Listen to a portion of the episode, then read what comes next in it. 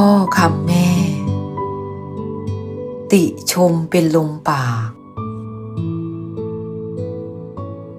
ลูกรัก เวลามีคนมาติหรือชมเรา จะต้องตั้งสติให้ดี อย่าลอยไปตามลมปากของเขาเป็นอันขาด หากเขาติหรือชมเรา ก็ลองคิดดูว่า เราเลวเราแย่อย่างที่เขาติหรือไม่ หากว่าเป็นอย่างนั้นจริง ก็ไม่ควรไปโกรธเขา หากไม่เป็นจริง ก็คิดเสียว่าเขาไม่รู้จักเราจริง เรื่องราวก็จะไม่ลุกลามบานปลายไปใหญ่โต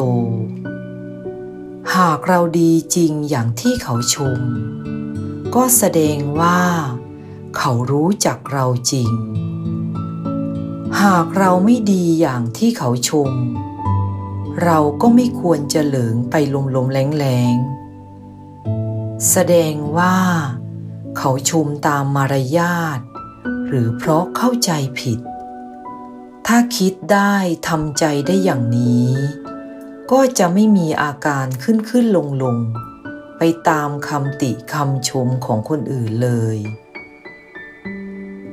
คำติชมเป็นเพียงลมปาก ผ่านมาแล้วก็ผ่านไป มันทำให้เราดีหรือเลวไม่ได้หรอก ใครหลงไปกับคำติคำชม ก็มีแต่จะบ้าโดยใช่เหตุประการเดียวนั่นเองลูก